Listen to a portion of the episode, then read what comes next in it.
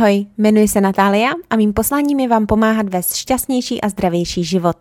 NKS Talks přináší fascinující rozhovory s lidmi z celého světa, nejen z oblasti poruch příjmu potrav a svobody v jídle, body positivity a intuitivního stravování, ale také z oblasti spirituality, mindfulness a neurovědy. Nové epizody můžete poslouchat každou neděli. Přidejte se k posluchačům a žijte svůj nejlepší svobodný a autentický život ještě dnes. Ahoj, vítám tě v další epizodě NKS Talks a dneska mám opět tu radost tu přivítat jednoho super milého hosta a je jim Veronika Tázlerová. S Veronikou bychom se mohli bavit o spoustě, spoustě témat, ale já jsem chtěla zabrouzdat víc do té její osobní linie, do toho i, kde se momentálně nachází, jak je na tom její mindset, postoj k životu a mnohem víc.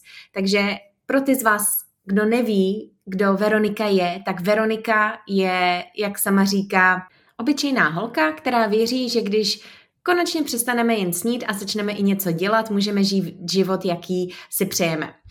Veronika se vlastně věnuje psaní, cestování, miluje a zajímá jí vintage móda, věnuje se marketingu a taky miluje vysedávání v kavárnách, o kterých nám často uh, vlastně povídá nebo i sdílí na sociálních sítích. Vystudovala obor kreativní marketing na VŠKK, žije v Praze a jak jsem říkala, věnuje se psaní, copywritingu a marketingovému poradenství. Prostě Veru je takový expert na marketing, určitě i kafe, psaní a celkově cokoliv, co se týká i těch sociálních sítí. Veru má taky svůj blog, kde se můžete dozvědět víc o ní, o cestování, má tam i mapu kaváren, píše články o lifestylu, motivaci a prostě všeho, co jí zajímá. A v dnešní epizodě my zabrouzdáme právě do ní, do, jako, do ní jako člověka téhle epizodě jdeme do hloubky do jejího dětství, do zpívání, toho, co jí formovalo a i jaké dopady některé vzorce a nastavení na ní ještě stále třeba mají. V téhle epizodě probereme, jak vyrůstala a co jí formovalo, vyrůstání v mužské energii, nesmyslných nárocích a perfekcionismu a jestli ještě nějaký střípky toho se projevují teďka, vyrůstání vlastně v obezitě a bavíme se o hubnutí a přístupu k jídlu, Bavíme se taky o sebehodnotě, sebelásce a s čím jí má spjatou. A bavíme se a probereme životní balans, jestli ho má, co to pro ní znamená a vlastně zda to jde vůbec najít. Takže tato epizoda je napichovaná informacema, inspiracema i typama, je napichovaná i upřímností, protože Veru sdílí sama, že má ještě někde nějaký rezervy v tom, na čem by měla pracovat, ať už jde o mindset nebo ten přístup k sobě, protože jak sama říká, hodně lidí jí i říkají, že je k sobě velmi, velmi kritická a Ona to bere spíš takový, že má nastavenou prostě nějakou tu laťku, umí už ocenit i to, kde je teďka, ale zároveň i zmiňuje, že furt jí dělá problém věřit nějakým komplimentům a tomu, když ji ostatní vlastně pochválí. Že je hodně orientovaná na takový data vlastně a racionalitu, což dává smysl, protože jak nám povypráví, tak vyrůstala vlastně uh, v domácnosti, kde spíš muži a mužská energie, řekněme, byla dominantní a byla akceptovaná nebo pochopená, takže vyrostla v podstatě v nastavení takového, řekněme, muže. Takže tohle všechno se můžeš dozvědět a myslím si, že tady bude hodně paralel i právě uh, s tím, co třeba i vy zažíváte, prožíváte, co je i častý. Já se s tím často setkávám i s klientkama, s těma nárokama, tou mužskou energií, která přetrvává a převahuje nad tou ženskou, což je víc ten racionalismus, to jedu na výkon, než ta energie, řekněme, víc intuitivní, flexibilní, která vlastně nás vede k tomu i lepšímu přístupu k jídlu a ta mužská naopak uh, spíš uh, jakoby promuje nebo uh, dává půdu takovému tomu mindsetu všechno nebo nic, pocity selhání, když vybočíme doprava nebo doleva, protože prostě jedeme na řád a jedeme na nějaký plán. Takže určitě si spoustu z vás tady hodně toho odnese, ať už uh, vlastně inspirace od, uh, od Verči, od jejího příběhu, o těch tématech, co, co se bavíme a budeme moc rádi, když budeš sdílet, když posloucháš, když nás označíš a dáš nám vědět, jak se ti tato epizoda líbila, co ti přinesla. Takže určitě nás nezapomeň označit, obě dvě na Instagramu, když posloucháš a ohodnoť třeba epizodu.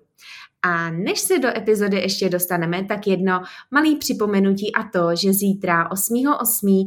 začíná Self Love Challenge v mý facebookové skupině, kde pojedeme pět dní Self-Love Challenge, vždycky na každý den bude jedno téma nebo úkol, řekněme, na který se zaměřit a budeme i soutěžit o 30-minutový sezení se mnou, kde probereme tvůj nějaký jeden konkrétní blok, který ti vlastně limituje a brání v tom udělat nějaký pokrok v tom najítí té svobody v jídle, těle nebo jakýmukoliv pokroku a cíli, kam se chceš dostat. Takže určitě si to nenech ujít, protože i téhle epizodě vlastně se bavíme o té sebehodnotě, sebelásce a ono většinou, když máme nějaký destruktivní sklony, ať už se jedná o poruchy příjmu potravy a vztah k sobě nebo jakýkoliv jiný i vztah na, ve vztahové linii, pracovní a tak, tak to pramení většinou z toho, nebo v 99,9 případech toho, že tam to začíná tím pocitem, nejsem dost dobrá a že jsem jiná než ostatní a musím být teda jak ostatní a vlastně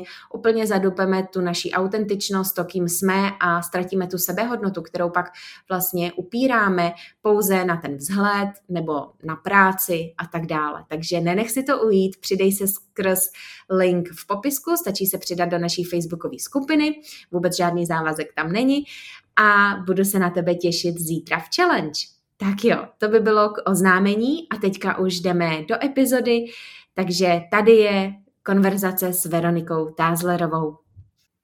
Veru, moc tě vítám a těším se na dnešní epizodu, kam se dostaneme. Ahoj, eh, zdravím všechny posluchače a moc děkuji za pozvání.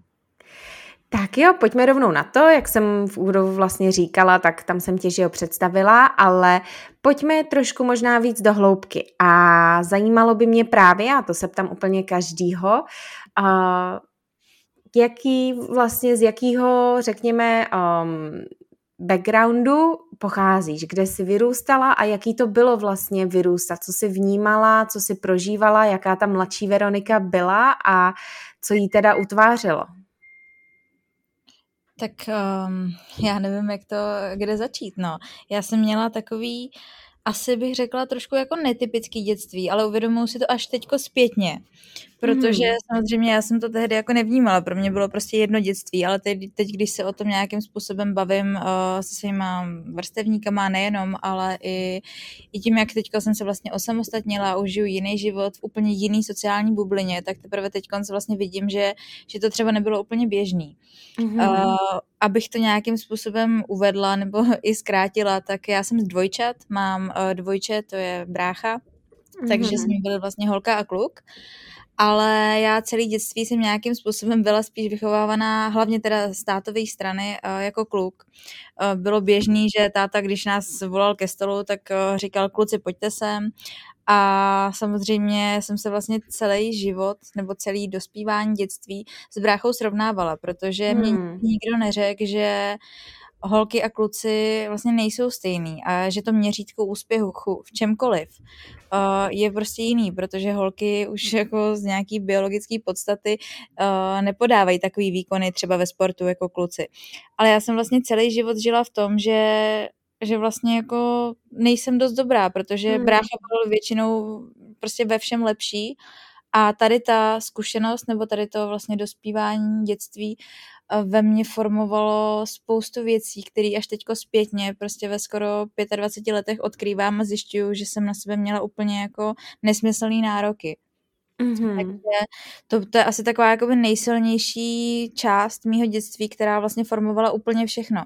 Ta formovala nějaký můj, řekla bych, přehnaný perfekcionismus, který teda uh, jsem si nediagnostikovala sama, ale uh, vlastně okolí mi říká, že na sebe mám velký nároky a mně osobně to nepřijde, protože pro mě vlastně ta laťka, kterou já si držím, je nějakým způsobem normální, mm-hmm. protože vzorce nebo t- tu laťku jsem si prostě nastavila během toho dětství a, ale asi to není úplně správně, no. A vlastně to ve mně ve mně, jak to říct, uh, jako zažehlo spoustu nějakých jako vlastně pochybností o, o sobě samý a, a tak, no. Mm-hmm.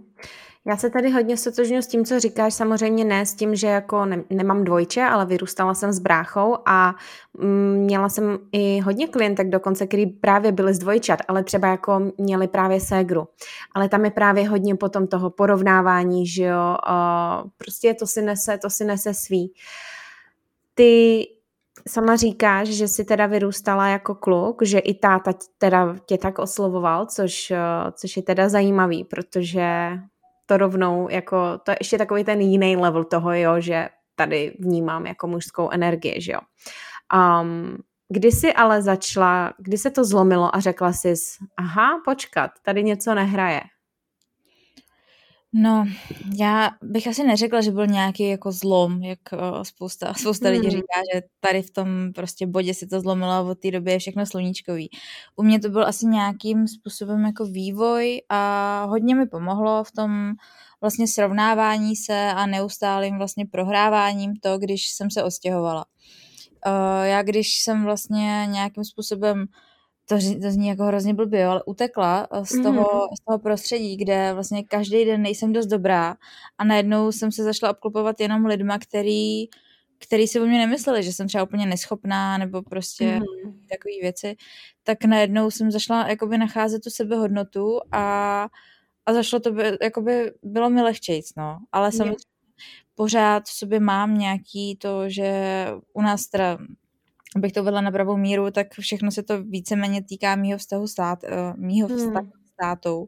Máma, uh, ta, ta, ta jako hrozně hodný člověk, uh, ta, ta nějakým způsobem nás prostě má ráda jakoby oba úplně stejně a chovala se k nám vždycky stejně, hmm. ale táta ten, ten to má prostě nastavený tak, uh, ale taky to má jako z dětství. Já mu vůbec, vůbec nic mu nevyčítám, ale má to nastavený tak, že že hold kluci jsou asi něco víc, nebo možná proto, že tomu kluččímu světu rozumí, tak proto vlastně všechno, co vždycky dělal brácha, bylo úžasný a co jsem dělala já, tak prostě nikdy nebylo dost dobrý.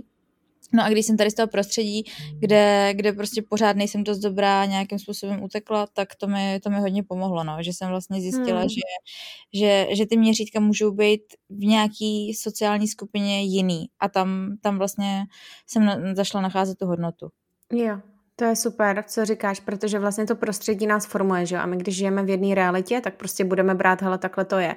Ale když najednou zjistíme, aha, ono to může být jinak, tak uh, tam dojde k takový tý, řekněme, expanzi a třeba i uvolnění, že jo, není se mnou nic špatně, teď já tady naopak třeba podávám ultra mega výkony oproti někomu jinému, jo? Tak začne člověk vnímat i tu jinou, jinou perspektivu.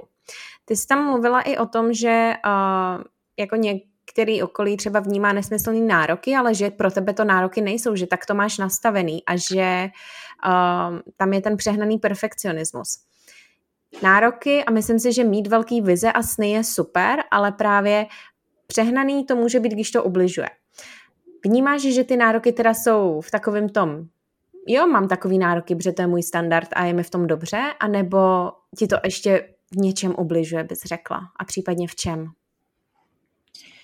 No, ubližuje, to je prostě dvousečná zbraň. Eh, já si uvědomuji, že eh, vlastně díky nějakým těm nárokům nebo i tomu mimo jakoby nastavení nebo výchově jsem, se mi podařilo dokázat spoustu věcí, protože mám nějakým způsobem tak na branku a mm, třeba se i cítím dobře ve společnosti samých mužů, což spousta holek eh, nemá. A mm-hmm. Takže dalo mi to spoustu, spoustu výhod, ale v nějaký fázi mě vlastně tady ten perfekcionismus až vlastně paralizoval. Že já jsem nikdy nebyla spokojená s ničím, co jsem vlastně vytvořila, ať už jde o mm-hmm. nějakou tvorbu na mém Instagramu, na blogu, nebo i prostě v, v rámci mé práce. A vedlo to k tomu, že jsem to vlastně pořád dokola předělávala, ztrácela jsem hroznýho času, úplně zbytečně, protože ten výsledek nikdy vlastně světlo světa nespatřil a já jsem k tomu byla ještě hrozně frustrovaná a to je takový mm-hmm. jako mhm. začarovaný kruh, že na jednu stranu vlastně mám ten tak na branku, že pracuji pořád, dám tomu všechno, ale pak to nepustím ven, protože to nikdy není mm-hmm. rozdělý a to je, to je hrozně frustrující. Jo, to je taková ta sabotáž, že o sebe sama. A dneska dokážeš se ocenit, dokážeš ty věci vypustit, co ti k tomu případně jako pomohlo? Hele, ono záleží hrozně moc jak v čem, jo, hmm. že uh, asi si, do, já jsem hodně racionální člověk, takže mě vždycky o všem vlastně přesvědčí jako nespochybnitelný fakta a čísla. Mm-hmm. Takže když, když vidím, vidím výsledky a ty výsledky jsou dobrý, ať už je to nějakých prostě mých pracovních věcí, kampaní marketingových nebo nebo mám pozitivní zpětnou vazbu od svých čtenářů, sledujících, tak to je pro mě jakoby důkaz, kterýmu už teď dokážu uvěřit, že to asi myslí vážně. Mm-hmm. Ale že bych jako sama sobě řekla, nevím, nafotila bych fotky, dopsala bych článek a řekla si, ty to se ti fakt povedlo, bez toho, aniž by mi jakoby někdo naznačil, že to třeba není tak hrozný, tak to, to, to nedokážu. A nevím, jestli to někdy dokážu. Mm-hmm. A je to něco, co chceš dokázat? No určitě, určitě by to bylo hezký, ale, mm-hmm. ale nevím jak, nevím jak. Já si myslím, že ta moje povaha je prostě nastavená tak, že nikdy nebudu spokojená a pro mě podle mě to největší jakoby, úspěch tady v tom je uh, ne být spokojená s tou prací, nebo třeba to se týká i vzhledu. Já si o sebe asi nikdy nebudu myslet, že jsem krásná, ale pro mě ten největší úspěch bude vlastně přijmout se a říct si, ale ono to nevadí, hmm. že nejsi tak krásná. Jo. Nebo ono to nevadí, že ta práce není tak dobrá, protože to stačí. Hmm. A to je pro mě, podle mě, jo. ten největší úspěch, kterýho já se svým nastavením můžu dosáhnout. Mm-hmm. Tady bych chtěla říct, že to je takový ten, a challengeovat tě, že tohle je takový ten začátek. Že jako přijmout to a vypustit to tam, že jo, mm, možná si nemyslím, že je to dokonalý, ale udělám to a je to OK. A hmm. nemyslím si, že jsem nádherná, ale jo, nechovat se k sobě právě z té pozice, řekněme, nenávisti a dělat nějaký destruktivní uh, chování vůči sobě, což je uh, častý i v tom, v čem já se pohybuju s klientkama, ale říct, OK, i přesto já se přijímám, a já si nebudu ubližovat. To je taková ta startovní linie. No, Ale... No, jenom, že ona jedna mm. věc je to říct a druhá věc je to fakt dělat, no. Jo, no když, jsem, když jsem měla vlastně terapie, tak poprvé jsem měla takový zrcadlo toho, jak vlastně sama se sebou mluvím, protože zase, jak to dělám celý život, tak na tom nevidím nic špatného. Jasný ale já jsem dostala za úkol si vlastně zapisovat všechny jakoby věci, co si jako zlý, co sama sobě říkám, úplně na denně pořádku. Mm-hmm. A když jsem to viděla sepsaný, tak jsem si říkala, pro boha, tohle bych přece v životě nikomu neřekla. Proč to říkám sobě? Ale já nevím, já to mám prostě zautomatizovaný mm. a vlastně si to neuvědomuji, že na tom něco špatného. Ale vlastně tak zlý věci, které třeba říkám sobě, když se vidím v zrcadle, mm. nebo tak to já bych to v životě za prvý nikomu neřekla. A hlavně, já bych si to nikdy o nikom nepomyslela, takovýhle mm-hmm, věci. Mm-hmm. Vůbec nechápu, proč si to vlastně myslíme sami o sobě. To je ta sebehodnota a sebeláska, jo, to tam souvisí hodně s tím, co se stalo že v minulosti, vnitřní dítě, ale i myšlenkový pochody, protože ty myšlenkový pochody vytvářejí ty emoce, které spouštějí chování, ať už je to, co si říkáme, co sobě děláme a tak dále. Takže to je ten vnitřní kritik. Každý ho máme, jo, každý ho máme, to je naprosto normální, ale dá se s ním právě pracovat. A první je to, co i si zažila teda na té terapii, je si to uvědomit. A pak to samozřejmě můžeme měnit, ale je to, je to teda kus, je to určitě jako práce. A myslím si, že Uh, samozřejmě teďka tady nemáme coachingovou, coachingový sezení, jo, ale jenom um, ti chci dát takovou naději, že cesta je, uh, že je možný vlastně naučit se oceňovat, naučit vlastně mít ráda tu práci, kterou produkuješ, naučit mít ráda i sebe, sebe samou. Nemusíme, to neznamená, že si myslíme, že jsme Bůh ví, jaký krásný královny, ale mít se prostě ráda pro to, jaký jsme. A to je právě ta cesta toho, když zkoumáme to, kým jsme, tu svoji sebehodnotu, to autentický a když tam trošku zdravíme nějaký to vnitřní dítě z minulosti, tak to je jenom takový, že hele, naděje je, vždycky je možnost. To určitě, já bych se teda ještě vrátila, ať, ať je ten můj příběh nějakým způsobem kompletní, tak kromě toho o, vlastně neustálého srovnávání se s bráchou, tom dětství, tak moji zkušenost nebo i sebehodnotu hodně formovalo i to, že já jsem vlastně celý dětství, dospívání byla fakt uh, obézní mm-hmm. a samozřejmě mi to na škole dávali, nebo vlastně nejen na škole, ale všichni mi to dávali dost sežrat, takže yeah. Takže to taky nějakým hmm. způsobem formovalo tu moji sebehodnotu samozřejmě, no. A no, tady ty dvě věci no. vlastně, které jasně ty děti, co mě šikanovaly, tak ty byly prostě zlý, ale třeba ten táta jako nebyl a doteď si nemyslím, že, že dělal něco špatně nebo že dělá špatně, protože to pořád ještě jakoby to chování trvá, už se asi nikdy nezmění. On to nedělal úmyslně, ale teďko zpětně si uvědomu, že tady ty dvě věci mě vlastně ovlivnili celý ten dospělý život zatím hmm. a já si vlastně teďko poslední tak tři roky, kdy jsem se nad tím zašla přemýšlet a začala jsem se tomu věnovat, vlastně léčím tady ty traumata z dětství, ale rozhodně to není nějaký jakoby stěžování si nebo litování sebe hmm. sama, ale spíš mě to jako, jakoby baví zkoumat. Jo. A se hodně zajímáme o psychologii a vlastně když vidím ty vzorce a nějakým způsobem si pořád vysvětluju, proč, proč nějaký mm-hmm. věc mám takhle, tak vždycky se vrátím do toho dětství. Jo, ono to tak je vždycky. Jo, že, ať už je to nějaký komentář, ať už je to nějaký chování někoho, ať už je to pohled někoho, tak nás to prostě ovlivní a zpětně často musíme akorát jako oprašovat to zrcadlo uh, od těch vzorců, abychom, řekněme, se právě mohli tak nějak jako chovat podle sebe, že jo? Ale jak říkáš, člověk se pak uh, do toho i hodně ponoří, když říkáš, že tě to baví, protože může jít ještě hloubš, ještě hloubš, ještě hloubš a ještě přijít na hodně věcí, takže uh, to je taková nekonečná, nekonečná práce. A sama si naznačila nebo zmínila téma, na který, o kterým jsem se chtěla bavit a to je samozřejmě to, že ty jako uh, mladší, teda jako dítě si, uh, řekněme, měla nějakou obezitu, uh, trpěla, řekněme, eh, s nějakým váhovým možná problémem, ale děti ti to dali no. sežrat, což děti jsou teda hnusný občas, že jo, naučí se doma. Mě by zajímalo, jaký to bylo vyrůstat vlastně jako obézní dítě a když si šla hubnout, z jakého mindsetu to bylo? Bylo to z toho mindsetu, že chci být zdravější, chci pro sebe něco víc, anebo z toho nejsem dost dobrá, porovnávání, mm. co se vlastně v té době dělo? Pověz nám o tom trošku víc. No, já nevím, jestli, jestli jsem úplně příkladem v tomhle nějakým pozitivním. Protože mě k tomu prostě vedlo to, že jsem samozřejmě chtěla být přijímaná. To byl asi ten můj, jakoby, ta moje motivace, která podle mě není správná. To jakoby, ne, nemyslím si, že to je správná motivace a na rovinu říkám, že pořád to vlastně nemám nějakým způsobem vyřešený. Ale bylo to asi přesně, abych se za prvý sama sobě líbila a zároveň, abych byla přijímaná ale začala jsem, já jsem teda začala jako velmi brzo hubnout, hmm. někdy okolo 12 let třeba, protože já jsem byla i jako dost mentálně uh, trošku jakoby napřed, měla jsem vždycky starší, mm-hmm. uh, starší kamarády okolo sebe, takže uh, jsem vlastně začala s nějakýma takovýma těma nesmyslnýma, mm. dietama, nesmyslnýma dietama někdy okolo těch 12 a nechci říct, že to nedopadlo dobře, ale prostě nebylo to zdravý hubnutí. Já jsem mm já jsem nejedla správně, teď teďko zpětně vím prostě, jaký chyby jsem všechny dělala. Děsí mě, že tady ty chyby dělají spousta dospělých lidí, přitom ty informace jsou jako dostupné, hmm. jo, a No a zhubla jsem, zhubla jsem fakt hodně a nebylo to hezký a zároveň uh, to poznamenalo i moji psychiku a poznamenalo to vlastně i nějakým způsobem můj jakoby zdravotní stav, asi bych řekla, no ale ne, nebyla jsem nějakým, nespadla jsem do nějaký anorexie nebo takhle, to, to, to jsem vlastně nikdy neudělala. Zpětně si vždycky říkám, jakoby, jak je to možný, mm-hmm. protože mm-hmm. to moje nastavení mentální jako tomu úplně odpovídá a je to mm-hmm. asi z toho důvodu, že jak jsem asi jako racionálně založený člověk, tak uh, jsem to vlastně nikdy nenechala zajít tak daleko, že pro u mě nikdy ty mm. emoce vlastně nevyhrajou nad tím rozumem, takže jsem asi nějakým způsobem si vždycky uvědomovala ty rizika a tak a u mě třeba nikdy nebylo, že bych hladověla.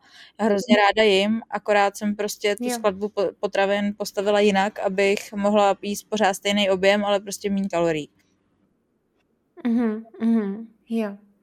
A když by se měla říct, co ti tohle to ukázalo, i to, že jsi, řekněme, víc racionální, což je někdy takový ten zachránce, že si tam řekneš toho strašáka, hele, ale kdybych to nechala zajít ještě někam, tak se stane tohle, tohle, tohle. Um, tak uh, jak si na tom by si řekla teďka? Jak k tomu i jídlu, svýmu tělu přistupuješ teďka? No, co se týká toho jídla, tak teda když jsem takhle velmi zhubla, tak samozřejmě No, staly se dvě věci. První věc, která mě trošku děsí, je ta, hmm. že najednou mi všichni zašli lichotit. Kluci, co mě dřív šikanovali, tak najednou mě zvali na rande a to mě, to mi přišlo to jako asi to nejhorší a doteď vlastně jsem těm lidem jakoby neodpustila, to už je to pěknou řádku let a já si myslím, že když se někdo chová takhle ošklivě prostě k lidem jenom kvůli zhledu, tak to je pro mhm. mě prostě úplně lidský dno, se kterým já nechci mít nic společného. Ale stalo se vlastně to, že když jsem zhubla, tak najednou ty lidi mě zašli přijímat a zašli se ke mně chovat hezky a najednou jsem ztratila tu nálepku té tlustěžky, což mi přijde taky úplně nesmysl, že jako váha vlastně definuje tu, tu naší jakoby osobnost, jo? že jak jsem, když jsem přišla do nové společnosti, tak jsem hmm. nebyla prostě Veronika, já jsem byla ta tlustá. Takže já jsem se pak i vyhýbala lidem a, a prostě no, nechápu to doteď, proč to takhle funguje. No ale začaly mě teda přijímat lidi, co mě dřív nepřijímali, což, což nevím, jestli jako pozitivní nebo ne, ale samozřejmě moje, eh, hlavně máma teda mě zašla mít strach a udělala tu nejlepší věc, kterou mohla a vzala mě za eh, výživovou poradkyní, kde jsem vlastně poprvé se setkala s nějakými jakoby základama racionální stravy, protože u nás doma vůbec nic takového neexistovalo, to je prostě typická jako česká kuchyně, eh, zelenina je prostý slovo a tady z toho prostředí jsem vlastně zešla, takže já jsem se vlastně poprvé tam setkala s nějakým pojmama, jako jsou prostě bílkoviny, uh, bílkoviny, tuky, uh, komplexní sacharidy, nějaká jakoby racionální strava, makroživiny, mikroživiny a, a to mě tehdy hrozně otevřelo oči a opět, jak jsem u ten vlastně jakoby docela racionální člověk, mm-hmm. tak jsem mhm. vlastně pochopila, jak to tělo funguje a na základě toho jsem si zašla sestavovat ten jídelníček, abych měla všeho dostatek a, a to mě vlastně pomohlo nějakým způsobem to dostat pod kontrolu, zároveň si udržet tu váhu, kterou prostě, na který jsem spokojená a a to, to mě asi fakt jakoby nejvíc pomohlo, no. Tady to, jakoby to vlastně proniknutí do toho, jak ta strava mm-hmm. funguje. Jo, aby ti to prostě fungovalo. Přesně tak. Teďka Seš, bys řekla, intuitivní nebo furt jakoby, uh, což intuitivní neznamená, tak je mi všechno jedno, poslouchám svý myšlenky, když mi řeknou, za je tohle, že a tak. Uh, ale řekla bys, že jsi v tomhle svobodná teďka v jídle? Nejsem. Nejsem, na rovinu přiznávám, že nejsem, ale uh, já nevím, jestli někdy budu, no. Protože já mám fakt takový Mm, nějakým způsobem geneticky ty predispozice, vidím to i podle prostě eh, stavby těla, kostry, prostě mám všechno jako větší a prostě nějakým způsobem příroda si řekla, že já mám být prostě silný, silná. Tudíž ten můj metabolismus eh, funguje o něco pomalejc, než je jakoby v uvozovkách běžný. Takže já, abych si udržela postavu, na který jsem nějakým způsobem spokojená, tak uh, pořád prostě si hlídám to jídlo a, a tím, že jak jsem říkala, jako ráda jim, tak uh, si ty svoje jakoby kalorie radši vyplejtvám na prostě dobrým, velkým, plnohodnotným jídle, než na tom, abych si dala kus čokolády. Mm-hmm. Takže já mhm. třeba nejím sladký, nepiju alkohol a, a hodně, hodně tady v tom se jakoby v uvozovkách omezuju, ale vlastně vím, proč to dělám. Mm-hmm. Takže to tvoje proč je silnější v tomhle. Um, chtěla by si ale dospět do bodu, kdy i to sladký si dáš a stále budeš, řekněme, spokojená se sebou? No tak to určitě, to určitě. Proto říkám, že jakoby ne, hmm. nejsem ideální příklad v tomhletom. Jasně. Ale pomalu se to nějakým způsobem mění a jak říkám, a zase já jakoby racionálně vím, že sladký mi vůbec neublíží, ale já zatím prostě vidím jakoby opět si jedu svoje jakoby čísla, makra mm-hmm. a já přesně vím, že si můžu dát i ten řízek, ale budu mít hlad, nebudu mít jako dostatek živin, takže budu unavená hmm. a nebudu a s ním ho prostě za dvě minuty, místo toho, abych si udělala jako plnohodnotný jídlo, který si prostě užiju. Hmm. Takhle já na tím vlastně přemýšlím. Jasně, jasně. Z toho důvodu já si ty jakoby věci nedám. Hmm, hmm. Jediný, co mě jakoby uh, omezuje je, nebo omezuje, no asi, asi se to tak dá říct, je to, že bohužel ten limit jakoby není uh, jako nevyčerpatelný, no. Hmm, hmm. Přesně, máme limit jenom do určitý, do určitý míry, že jo. A no. jak říkáš, ono, vlastně i ta sebeláska je někdy jako disciplína, protože OK, nechci být obézní člověk, a, ale zároveň někdy je to i to povolení, takže ono je to ta hra s tím, že jo, hele, dneska jsem OK s tím, že po řízku třeba nebudu mít tolik energie, protože nemusím, nevím, tady dělat miliardu tun práce, kde potřebuji nejvíc být racionální, a, ale zároveň právě vědět, jo, hele, dneska mi to nesedne a pro své pro svoji vizi, lepší dobro i zdraví si prostě dneska dám jiný plnohodnotný jídlo, takže je to hra s tím a já teda doufám, že, že dospěješ tam, kam si, kam si přeješ. Um, ne, nebo takhle, já bych to asi spíš řekla, že já už jsem celkem spokojená, mm-hmm. jo, že já vlastně si uvědomuji, že to je moje volba, že si ty jo. věci nedám. Okay. Dřív jsem to měla nastavený, já nesmím. Mm, a teď to vnímáš tak, že já chci. No, teďko je to vlastně moje volba. Yeah. O, je to takhle, samozřejmě. Chtěla bych prostě asi jako většina populace jíst cokoliv a nikdy nepřibrat. To bohužel se jakoby nějakým způsobem neděje, asi se to nikdy nestane. Ale teďko si jakoby uvědomuji, že prostě to je mol, moje volba, mm-hmm. že, že si tady ty věci jakoby uh, velmi kalorický nedám, ale protože si chci užít to prostě dobrý jídlo, kterýho si můžu dát hodně a, mm. a tak takže to je jo, jako uvědomuji, že v tom vidím nějakým způsobem svobodu. Jo, a to, co říkáš, je důležitý. Ta svoboda je vlastně v tom, proč to rozhodnutí dělám. Protože musím a měla bych a jsou tam nějaký vzorce a prostě je tam nějaký ten tyran v té hlavě, anebo je to proto, že ne, ale já prostě takhle chci.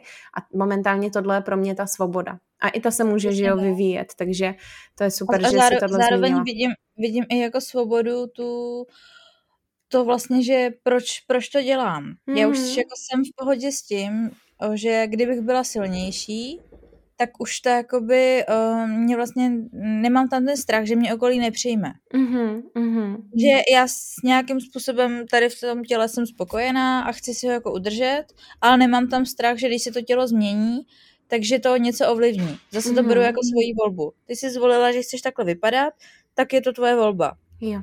Ale nedělám to vlastně pro nikoho jakoby jinýho. Hmm. A to je super.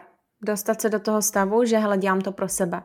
A i kdyby se něco změnilo, tak prostě já vím to svoje proč a ostatní prostě uh, ať si říkají, co si říkají, že jo. Um, tady jsme vlastně narazili několikrát na to téma, řekněme, sebehodnota, sebeláska uh, a celkově, celkově jakoby to mentální, mentální zdraví i. Ty jsi i zmiňovala vlastně tu svoji cestu a co jsi zažila vlastně s vlasama, co tě to naučilo, takže mě by právě zajímalo, co tě tohle to naučilo a kde teďka máš tu sebehodnotu nejvíc zpětou, na čem ještě případně pak jako pracuješ, ale co tě ta tvoje cesta s těma vlasama naučila a, a celkově z čeho čerpáš teďka tu svoji sebehodnotu nebo snažíš se ji čerpat? No, já nevím, jak to, jakoby, jak to úplně pojmout, protože uh, ty vlasy, tak to byla jenom taková, taková jakoby kapka, kapka v moři nějakým způsobem hmm. hledání sebe, sebehodnoty. Ale sebehodnotu momentálně vnímám fakt jenom vlastně sama u sebe. Mm-hmm. A, ale nevím, jestli je to dobře nebo špatně, protože, jak jsem říkala, já jsem jako velmi sebekritická, ale, nebo to mi říká okolí, že jsem velmi sebekritická. A mě vlastně, jako by teďko už je jedno, co si o mě myslí ostatní, kdyby si mysleli, že jsem prostě nejhnusnější člověk na světě, ale zároveň, i když mi dávají komplimenty, tak já jim vlastně nevěřím. Hmm, okay. je hluboko uvnitř že já tu sebehodnotu hledám jenom v sobě, ale i v tom pozitivním, i v tom negativním. Mm-hmm. Takže mě sto lidí může říct, že je něco moc hezký, ale já když to neuvidím hezký, tak si to pořád nebudu myslet. Mm-hmm. Yeah. Zároveň ale Uh, jak jsem třeba přišla o ty vlasy, tak uh, jsem z toho byla smutná vlastně, nebo dost háj, zase kvůli sobě. Za mnou nikdo nepřišel a neřekl mi, vypadáš úplně příšerně. Takže vlastně jsem zase, zase jsem peskovala jenom sama sebe. Mm-hmm, mm-hmm. Jo. Ono je správný vlastně hledat tu sebehodnotu v sobě, ale potom, když neumíme přijmout ty komplimenty, tak to samozřejmě může být taky jako kontraproduktivní. Ale zároveň právě ono je to, nebo mi to dává takovou paralelu, jak všichni říkají, že jo, hele, tak dělej afirmace a říkej si tohle, tohle, tohle. Já na planý afirmace prostě nemluvím. Jako nemůžeme si mazat med kolem pusy, chtěla jsem říct huby, ale dobře, buďme, buďme slušnější, slušnější, protože jako začít si říkat, když si člověk myslí, nejsem dost dobrá, najednou ne, jsem nejlepší a když si někdo myslí, ne, já nejsem krásná, jsem bohyně a tohle, to prostě nefunguje. Ono vlastně ten základ vždycky musí být na základě nějaký evidence a ty si říkala, že jsi hodně faktická, racionální, že jo, takže evidence toho, kdo jsem. Takže je to zase o tom zkoumání, jo, sami, sam, sami sebe, ale zároveň i se naučit právě nespochybňovat vždycky to, co nám ostatní říkají, že proč by nám lhali, že jo. Protože sama taky, uh, nebo většina lidí nedává komplimenty, uh, který, který jako upřímně nemyslí, pokud to není někde v baru a nechce někdo někoho zbalit možná, jo, OK. Ale v běžným, v běžným dnu. Ale je super, že říká, že ji hledáš teda v sobě, um, ale právě uh, ty komplimenty jsou pak taky důležitý jako přijmout. Ale tohle se určitě změnilo, že jo, za tu dobu, co si, uh, řekněme, dospívala nebo dospíváš a uh, co si zažila. Tu sebehodnotu předtím, podle toho, co říkáš, si měla hodně spjatou s tím svým výkonem, s tím svým tělem. Um, k čemu teďka jí dokážeš přiřadit? Je to opět jako navázaný hodně na to, co vyprodukuješ, nebo dokážeš ocenit i nějak, řekněme, charakterově so, sebe? Abych se přiznala, tak jsem nad tím teda vlastně doteď jako nepřemýšlela nějakým způsobem. Hmm. Uh, já mám takový jako životní moto be good, do good. Mm-hmm. A v momentě, kdy tady to mám pocit, že se děje, tak vlastně jsem sama ze sebou spokojená. Jo. To je asi, to je asi jakoby to, to, co, to, podle čeho hodnotím sebe sama, no. Mm-hmm. Mm-hmm. Nějakým způsobem jako, já nechci říct česky, jako overall, jakože z nadhledu. Jo. Pak samozřejmě, co se týká nějakého toho vzhledu, tak ale tam je další věc, že to je i samozřejmě úzce spjatý s tím, co dělám, když se prezentuju takhle veřejně, fotím hmm. se neustále, tak uh, jsem si zase já interně nastavila tu laťku nějak moc vysoko a srovnávám se a nejsem si sebou dost spokojená. Ale co se týká toho jako běžného života a nějakého jako svýho, svý role tady na té planetě, tak je pro mě hlavně důležitý, abych prostě se chovala hezky k lidem a, a nikomu neškodila a zároveň odváděla práci, která lidem pomáhá. To je asi jakoby mm-hmm. nějaký to moje... Já vlastně, když nad tímto přemýšlím, tak já mám dvě měřítka uh, na sebe samu. Jedno je, co se týká mě jako prostě běžného člověka a druhá věc je mě jako tvůrce a mě jako tvůrce, tam, tam jsem si nastavila nějaký nesmyslně vysoký měřítka, určitě kvůli třeba sociálním sítím, to, to jako si mhm. uvědomuju. Mm. A to krásně ilustrovaly i ty vlasy, že mě vlastně to nesemblelo, to, že prostě nemám ty vlasy v běžném životě tolik, jako v tom, že jsem najednou nebyla schopná prostě s těma svýma sledujícíma komunikovat, protože jsem nebyla schopná se ukázat a a to mě vlastně trápilo. Mm-hmm. A já jsem za to za poslední tři roky dvakrát měla takový jako už fakt moment, kdy jsem si řekla, tak já na to kašlu, já už, já už prostě na to nemám. Já, já se tady trápím jenom vlastně kvůli té tvorbě. Mm-hmm. Kdyby ta tvorba neexistovala, tak já nějak zkousnu, že prostě nevypadám úplně dobře. Ale uh, fakt, fakt jsem měla jako dva momenty, kdy už jsem, kdy už jsem jako nemohla, no. Už jsem mm-hmm. říkala, už, už trápení vlastně za to nestojí, jenom kvůli blbým fotkám, když to řeknu takhle. Hmm, hmm. Naopak tohle se myslím může hodně lidem po, jako pomoct, i jak si to sdílela. Co ti pomohlo, řekněme, tyhle ty dva momenty překonat? Je to to, že miluješ to, co děláš, že tě to naplňuje, nebo co tam bylo? No, přesně tohleto. Hmm. To je vlastně důvod, proč já tvořím. Já to, já to fakt miluju. Já za prvý teda za tu dobu, to už nějakých sedm let, já si nedokážu vlastně představit jako život bez svého virtuálního já. Já si nedokážu představit, že bych prostě jednou týdně nenapsala článek, že bych každý den s těma svýma sledujícíma nekomunikovala. To je prostě nějaký hmm. součástního života a kterou miluju a zároveň teda moji sledující, ty jsou úplně úžasní a v době třeba s těma vlasama, tak ty mě podrželi úplně, hmm. úplně neuvěřitelně. A hmm. nebejt jich, tak, tak fakt asi skončím, no. Ale hmm. to, jak mě vždycky podporovali, jaký krásný zprávy, e-maily mi holky psali, to bylo, to bylo neuvěřitelné a co mě taky velmi zaujalo, nebo spíš překvapilo a uh, za co jsem se jako do té doby neuvědomovala, bylo, kolik se mi ozvalo kluků, který hmm. řeší stejný trápení s vlasama, jako jsem měla já.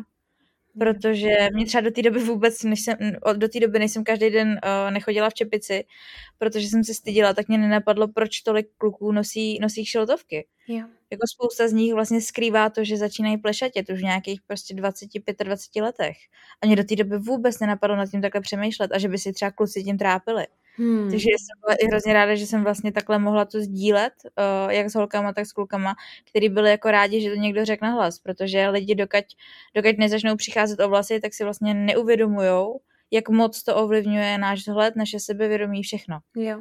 A kor u žen je to ještě, že jo, i tak jako kulturně, sociálně promovaný, že vlastně vlastně to jsou naše identita, že jo, takže nedokážu si, samozřejmě jsem žena, ale ne, nevím, jak já bych se cítila, jo, no, rozhodně.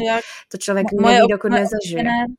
Moje oblíbené rčení je, že jsou vlastně koruna krásy. To, mm. to jako, nad tím přemýšlím každý den aha. a doufám, že jednou budou třeba. Ale aha. to tak moje oblíbené. Aha, aha. No a to je i vidět, jak jsme jako nastavený, že jo, uh, tou řekněme, i společnosti a když třeba máme nějaký zvraty v životě, tak často měníme tu identitu tím, tak a teďka se ostříhám na Mikádu a tyhle věci, že se s tím jako hrajem. A jak říkáš, je zajímavý, že i kluci se ti, že ozývali a samozřejmě, když si to tak vememe, jo, teď, pane bože, tím si prochází strašně chlapů, teď oni plešatí, že jo, to je normální, ale uh, že, že jako to ukáže, ukáže i tuhle stránku. Uh, což je i něco, co já zažívám, když mi kluci při, píšou, nebo jsem měla klienty, prostě mladý kluky, kteří si procházejí bulimím, záchvatovitým přijídáním a tímhle člověk si uvědomí, jo, ono se netýká jenom jednoho pohlaví, že jo. Takže to je pak eh, vždycky taková zajímavá, zajímavá perspektiva. A to bychom měli teda tak nějak tu sebehodnotu. A ještě bych se chtěla pobavit o tom, a často mluvíš, nebo si mluvila, zmínila několikrát takovej ten jako ty nároky na sebe a právě mě by zajímalo, co pro tebe znamená životní balans a jak ho hledáš případně? Co by to pro tebe ideálno bylo? No, životní balans je pro mě, jak se asi každý představí, nějakým způsobem rovnováha, kdy člověk je vlastně, má přiměřeně práce, přiměřeně osobního života, přiměřeně starostí, protože já si myslím, že jako všichni máme starosti a hmm. nikdy nedojdeme do, do bodu, kdy se nebudeme něčím trápit, protože vždycky je něco prostě. Přesně. Maslová pyramida potřeb je to krásným důkazem. A, ale nějakým způsobem přiměřeně. Mm-hmm já neustále to přiměřeně hledám, protože uh, pracuju sama na sebe, takže samozřejmě asi taky víš, jako podnikání uh, není úplný balans, mm-hmm. takže tam pořád nějakým způsobem to ještě hledám, jak to, jak to vlastně udělat i s tím osobním životem. To se mi ještě pořád nepodařilo, ale tak to, to hledám. A pak samozřejmě i, i ten balans se, se týká těch nároků sama na sebe. No. Mm-hmm. Umím si říct, že jasně, jakoby nejseš úplně jako Miss World, ale to je úplně jedno prostě. Jasně, tenhle ten článek může být stokrát lepší, ale to ničemu jako nevadí, vždycky může být něco lepší. Mm-hmm. A tady to, tady to jakoby přijetí toho, té průměrnosti vlastně. Jo. Nebo ne, nechci říct přijetí, ale spíš radování se. Mm-hmm. I z mhm. toho, že je něco třeba průměrný. OK, jo. Tady, co říkáš, že vlastně takový to přiměřený, um, já jsem často právě nad tím balancem, že jo, taky přemýšlela. Jak si říkala, podnikám a ono člověk chce vypnout hlavu, ale když ji právě vypne a konečně, řekněme se, vyvalí někde, tak najednou fů, hafo myšlenek a hned sahá po mobilu. To musím napsat, to musím napsat, že to je ten moment, kdy konečně jako ta hlava má prostor i na nějaký ty nový nápady a tyhle věci. Takže to je jako rozhodně těžký najít, ale došla jsem, aspoň teda jako osobně, do takového stádia, že jsem si uvědomila, hele, ono to bude na sezóny. Bude sezóna, kdy třeba práce bude trošku převažovat, bude sezóna, kdy osobní život možná bude trošku převažovat, ale samozřejmě v průměru by to ideálně bylo tak nějak vyvážený. Um, neříkám, že to musí být po rocích, ideálně jako v tom měsíci, že si to vyvážíme, jo, ty nádoby. Myslíš si teda, uh, že ten balans jde najít, nebo jak tohle vnímáš? No, jde, on, ono je i celkově jako hrozně těžký nějak generalizovat, protože hmm. už jsem tak jako pochopila, tak uh, prostě lidi jsou různý, lidem funguje mozek různě, já se hodně zajímám o behaviorální vědu, neurologii a takovéhle věci, takže nejde prostě říct, že je jeden návod jako pro všechny, jak najít Přesně. životní balans. Já já si myslím, že jako základ je v tom poznat sám sebe, poznat, hmm. uh, jak jakoby, co je pro mě a není důležitý a já třeba, když to teda stáhnu na sebe, tak já jsem člověk jako velmi orientovaný na výkon, ale zároveň mě vlastně dělá radost, když něco dotáhnu do konce. Mm-hmm. Takže uh, já vlastně pořád se snažím, si na sebe beru nějaký jakoby projekty, na který, ze kterých mám strach, protože ten pocit, kdy se mi to, kdy prostě zatnu zuby, fakt na tom makám, nějakým způsobem se mi to podaří, tak to je pro mě ta největší odměna. Takže mě vlastně jakoby nevadí pracovat pořád, mm-hmm. když pak přijde tady ta odměna. Ale pak jsou tedy lidi, kteří to mají úplně jinak a je nesmysl, aby, aby vlastně jsme jakoby všichni říkali, tak všichni musíme prostě neustále jo, pracovat, protože, protože to nám přinese štěstí, a nebo naopak všichni musíme neustále uh, sedět uh, sedět na zadku, protože ten zen nám přinese štěstí. Já třeba osobně, když mám být celý den doma a nic nedělat, tak to je pro mě jako psychicky tak jako náročná záležitost, kterou nechci nikdy absolvovat. Mm-hmm. Že, že mnohem radši budu pracovat. Mm. Jako představa být zavřená třeba celý víkend doma a koukat na seriály, tak já jdu radši skočit z okna. A vůbec to neznamená, že jako o, někoho odsuzuju, kdo to má jinak, jo. Já jenom jsem pozna, jakoby znám sama sebe a mě dělá mnohem větší radost, když mám produktivní den, kdy se sice nezastavím, ale něco jsem, jakoby třeba s něčím jsem pohnula, tak večer usínám s tím, že to byl super den. Jo, jo. A to Takže si myslím, mm. že jako je mhm. hrozně důležité prostě poznat, co, co tobě jakoby dělá radost. Přesně a tak. tomu se jako věnovat a v tom se hledat ten balans. Přesně, protože každýho priority jsou i jiný, že jo. Pro někoho to bude ta práce, protože tomu dává to naplnění. Pro někoho to bude ten osobní život, ta rodina. Každý prostě fungujeme úplně jinak. Někdo pracuje 16 hodin denně, někdo prostě jenom 4 hodiny denně. Jo? Mě k tomuhle pomohl i human design hrozně pochopit samu sebe, jak já pracuju, mm-hmm. jak já jako nakládám energii a tyhle věci. Takže, jak říkáš, to poznání sebe sama je priorita a pak, OK, a co pro mě bude ten životní balans? Protože můj životní balans je můj, ale tvůj bude jiný. A to, že je jiný, neznamená, že jeden je dobrý, jeden špatný. Prostě jenom ctění těch svých potřeb, že jo. To je přesně, přesně tak. Já třeba osobně, já nerozlišuju vlastně pracovní a osobní život. Já mám jeden život, který je taková jako jedna horská dráha mm-hmm. a ten si žiju. A já jako neznám víkendy třeba, protože pro mě prostě všechny dny jsou stejný. Jo. Akorát o víkendu chodím méně e-mailů. Jo. Ale jo. to je vlastně jako jediný pro mě rozdíl. Ale mm-hmm. mě to mhm. vlastně nevadí. A když to říkám někomu, kdo chodí do práce jako zaměstnanec mm-hmm. a domů odchází s čistou hlavou, tak mi vlastně říká, ty pořád jenom pracuješ a vůbec nežiješ. A vůbec nechápe, že já to jako nerozlišu, že pro mě mm-hmm. i ta práce je ten život, mě to jako baví. Jo. A, ale zase vůbec jakoby neodsuzuju lidi, kteří nechtějí žít tou prací a naopak prostě si odsedí svých pár hodin v kanceláři a pak si užijou volný víkend s čistou hlavou. Prostě každý hmm. jsme jiný a jako Přesně nevidím tak. na to nic špatného a nevím, proč si pořád hrajeme na to, že to tak není. Jako. Přesně a proč odsuzujeme prostě a furt řešíme, co a kdo a jak žije, že jo? Prostě každému vyhovuje něco jiného a naopak ty frustrace, ty úzkosti, ten stres pramení pak z toho, když nežijeme podle toho, jak by nám vyhovovalo a děláme něco, protože bychom měli, museli, protože to je nějaká norma.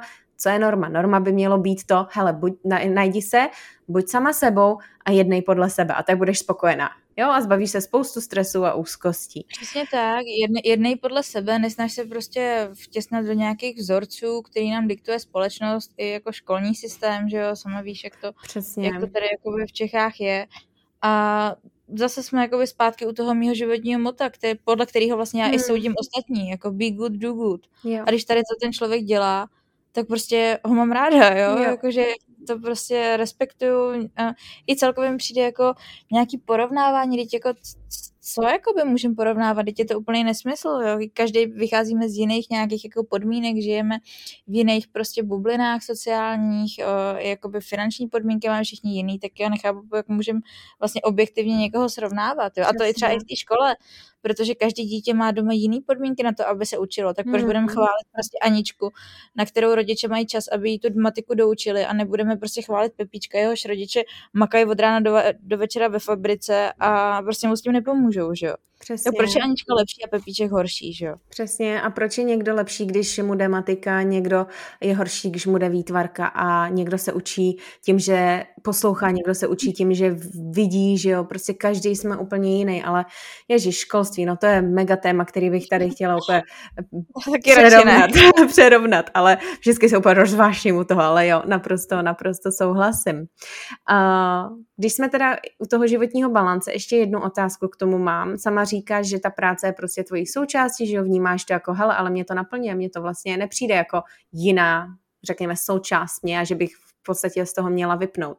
Vnímáš ale, že uh, dáváš prioritu někam, řekněme na těch miscevách toho balancu, um, kam uh, um, nebo takhle, nedáváš ji někam, kam by si chtěla jí dávat víc a když tak, jaká oblast hmm. by to byla?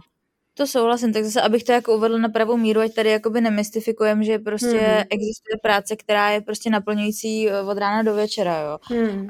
Je spousta prostě uh, aspektů mý práce, který uh, mě vůbec nebaví, který nechci hmm. dělat, ale děláme, jo. Zase, aby, aby to nevypadalo jako, že uh, takový ty, já nevím, jako prostě jděte si za svými sny, prostě budete každý A den vstávat. Růžový, jo, jasně. Prostě, jo, jako je spousta věcí, které dělám prostě, uh, už to řeknu blbě, fakt jenom pro ty peníze, protože prostě musím něco vydělávat a platit nějaké věci.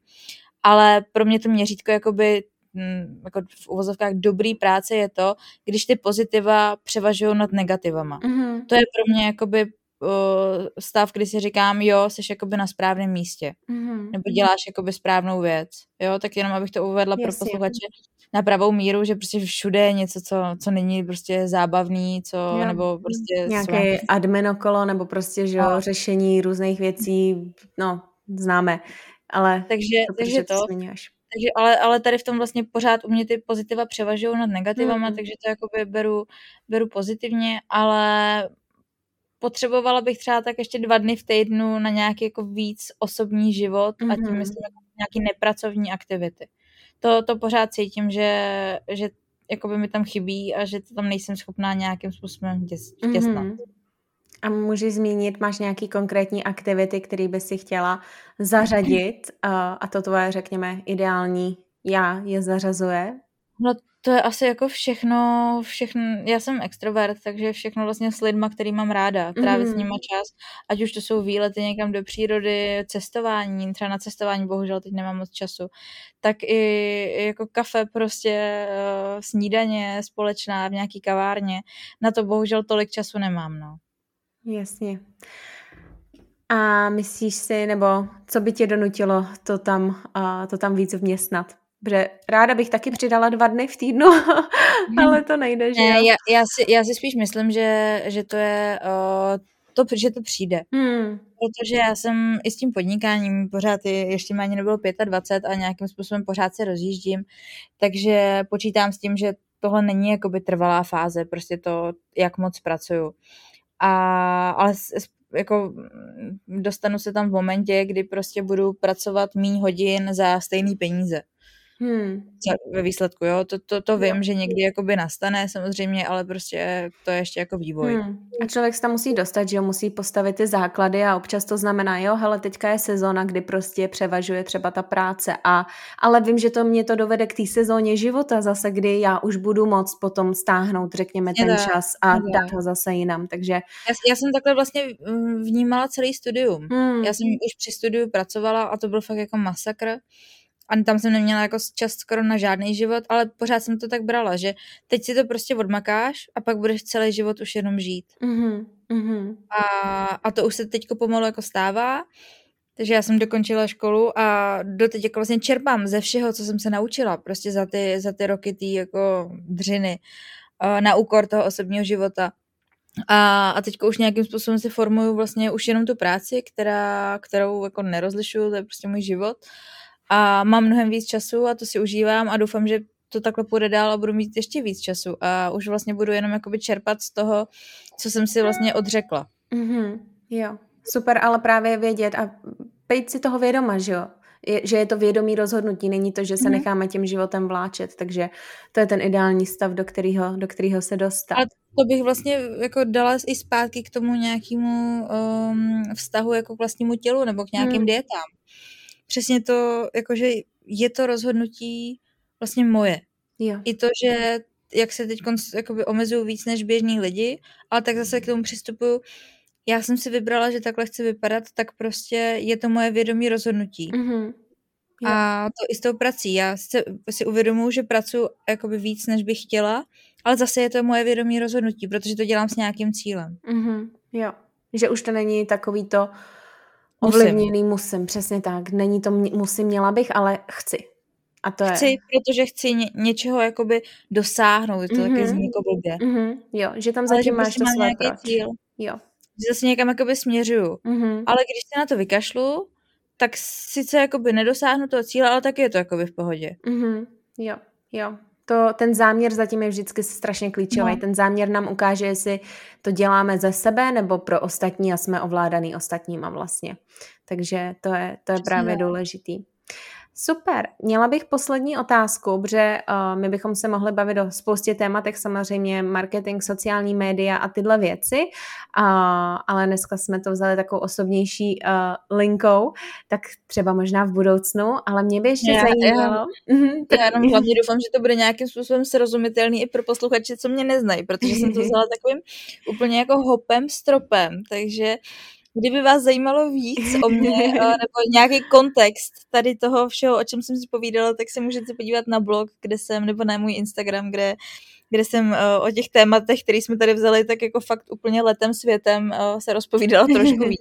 Určitě, všechno, všechno nalinkujeme a myslím si, že uh, tě ale mohli poznat uh, a že si, řekněme, poodhalila témata, které je dál zavedou právě, právě k tobě.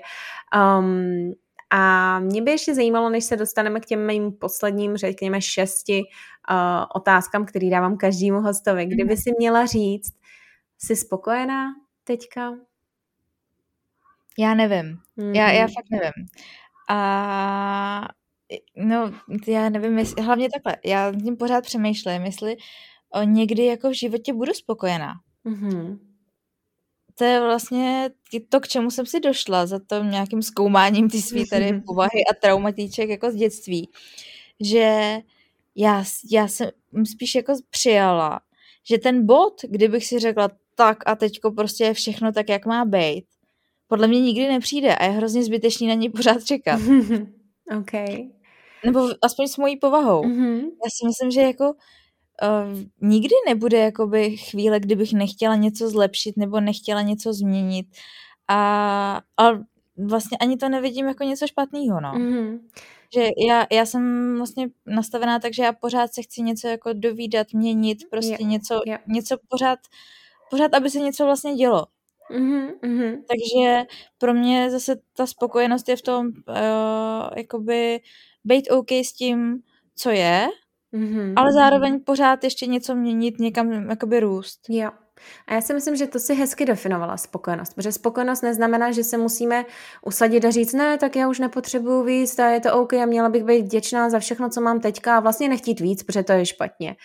Spokojenost může být, že jo, já jsem vděčná za to, co mám teďka a je to OK, ale zároveň chci ještě víc a pro, chci to hmm. ale víc, protože zase ten záměr zatím je důležitý. Tak, to, takhle já to vlastně vnímám a zase úplně ve všech sférách, ať už jde o váhu, ať už jde hmm. o přijetí sebe sama a ať už jde prostě o práci. Mm-hmm. Ale ona... Jako mm-hmm. spokojenost je, jo, je to fajn, ale pojďme na tom ještě zamakat, to může být ještě lepší, tak proč se o to ochudit? Takhle to já to vlastně vnímám. Jo, jo, právě, ale cítím, nebo uh, ta zdravá spokojenost je právě ta, ta, kde můžeme ocenit i ten přítomný okamžik. Kdyby tam chybělo to ocenění uh, toho, no, to řekněme, přítomného okamžiku a říkali bychom si, ne, to prostě je špatně všechno, všechno je na prd a bude to dobrý jenom až, až, až, no tak to je ta chronická taková nespokojenost. Ale co popisuješ, je takový to, jo, je to OK teďka, ocením to, ale chci ještě víc, protože ten život může být ještě bohatší, lepší, můžu objevit víc věcí, zajímá mě víc věcí, tak proč ne? Přesně tak. Já vlastně Um, já, já celý život nějakým způsobem jako prahnu po nových informacích, že já, já taky. ne, ne, nečtu třeba beletry, já pořád čtu nějaké knížky, ze kterých se můžu něco dozvědět, nebo mě mm-hmm. nějakým způsobem jako formujou, nebo mi otevřou oči.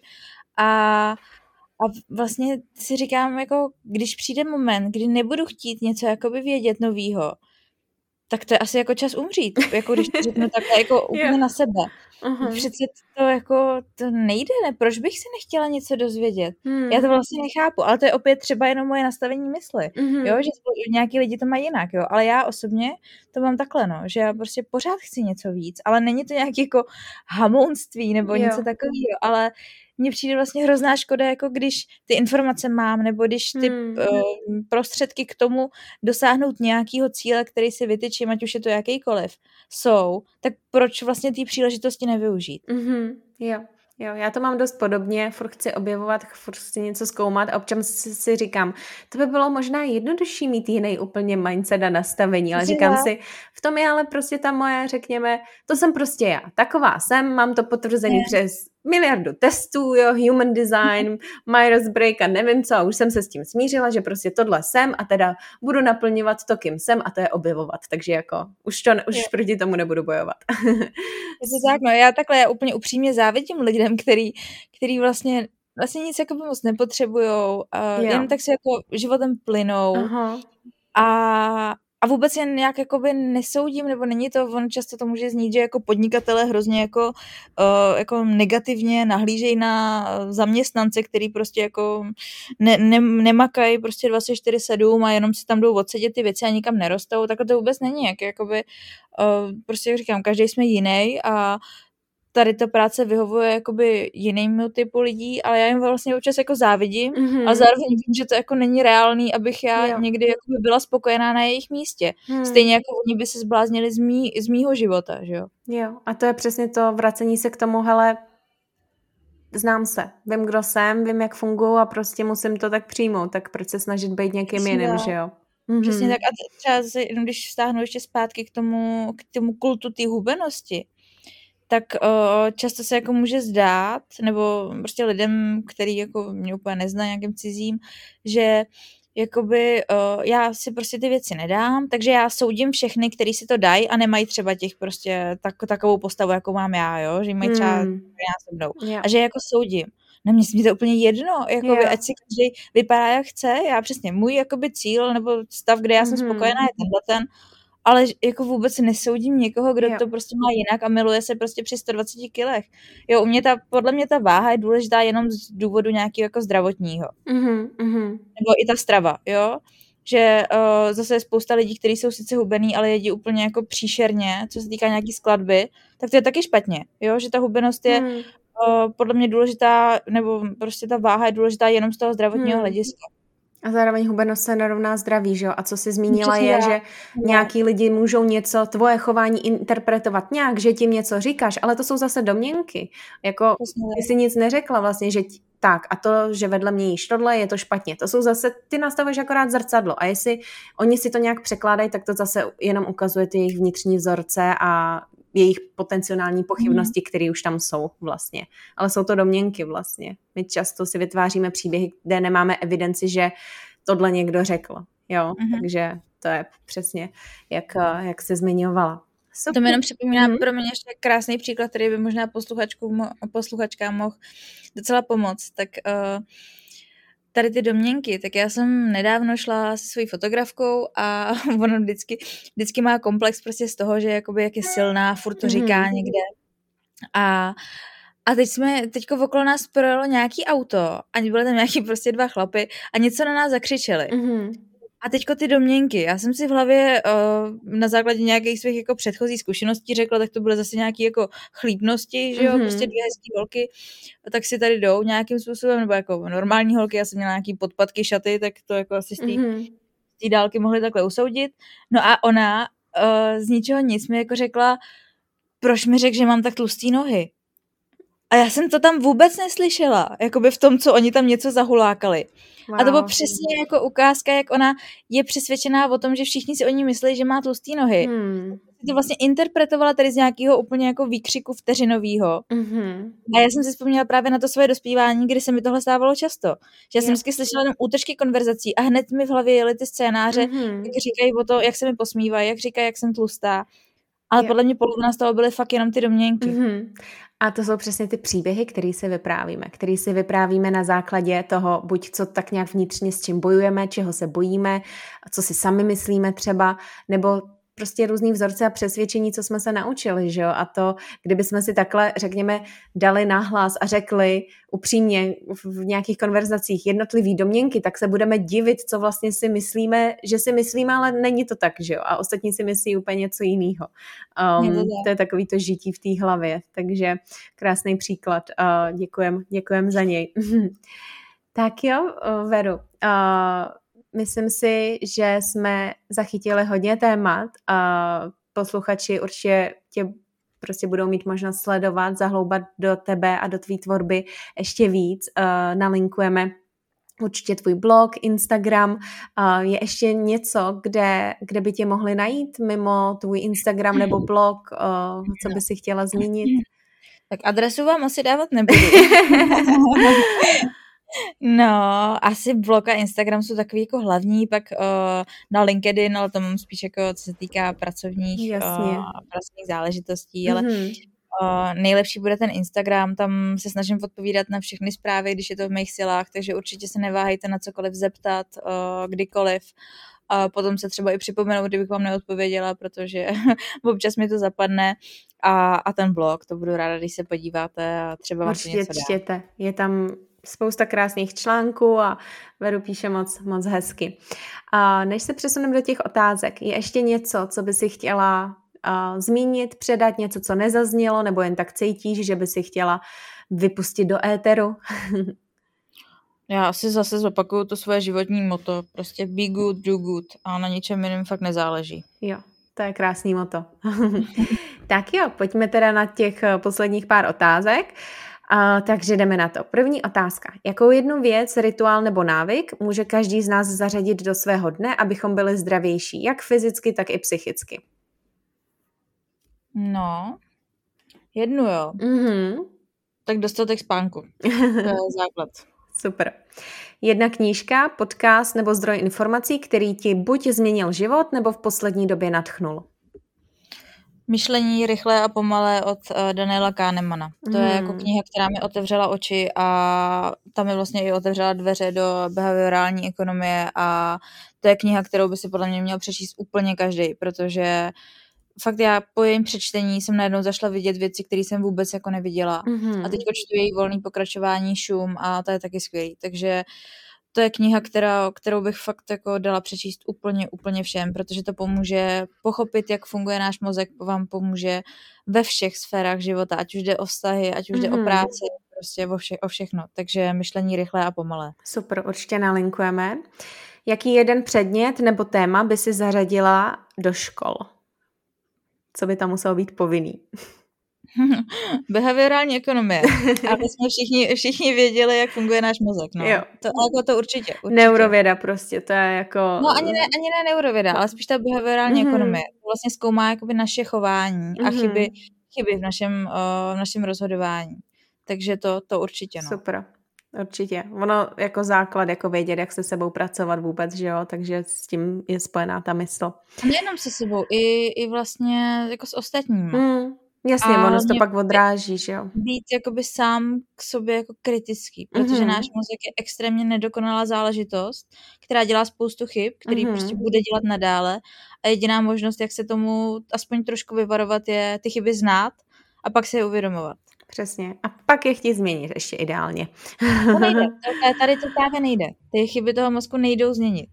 Spíš se myslela Takže... ty reakce, víš, na základě no, těch reakce. chyb. No, no, no, určitě jo, reakce. Jo, reakce, jo, jo. Tak jo, takže to tam zařadíme ideálně. Já kdybych měla složit všechno, co všichni hosti řekli, tak máme úplně nový jako kurikulum na školách a všichni jsme úplně jiný. To by bylo super. tak jo, tři věci, rituály nebo aktivity, bez kterých se tvůj den neobejde kafe, mm-hmm. to je jako, to, je, to musí být. Pak o, čtení o, novinek, já vlastně každý, každý den otevírám, otevírám o, svůj newsfeed, kde odebírám všechny možné weby a blogy, které mě nějakým způsobem zajímají, takže já si vlastně každý den o, pročtu úplně všechno nový, co, co vyšlo, mm-hmm. abych měla nějakým způsobem přehled, zároveň abych se něco dozvěděla, takže bez toho já fakt nedokážu, nedokážu ten den jako ukončit, aniž bych měla prázdnou tu tu, tu čtečku a, a lidi. Já prostě musím za, za den se s někým bavit, vidět. Já když mám fakt třeba celý den jenom u počítače, tak já jsem úplně taková smutná, jdu hmm. na mě jako i hmm. špatný prostě myšlenky a začnu pochybovat o sobě a vím, že jediný lék na to je prostě jít ven za lidma mm. a, a tak, no. Jo. Takže tady ty tři věci. Prostě naplnit se jako extrovert, být mezi lidma. Přesně tak. Co by tvé mladší já řeklo tvému dnešnímu já? Takže mladší malá Veru, dnešní Veronice. Když by se na tebe podívala. No. Ty jo, to je, to je těžké. No určitě by to bylo něco s tou sebehodnotou. Mm-hmm. Asi to, že nemusíš být tak dobrá jako brácha, ale je to vlastně úplně jedno. Hmm. Krásný. A co ti přináší v poslední době nejvíc radosti? No, to je taky těžký. Tak lidi, zase lidi.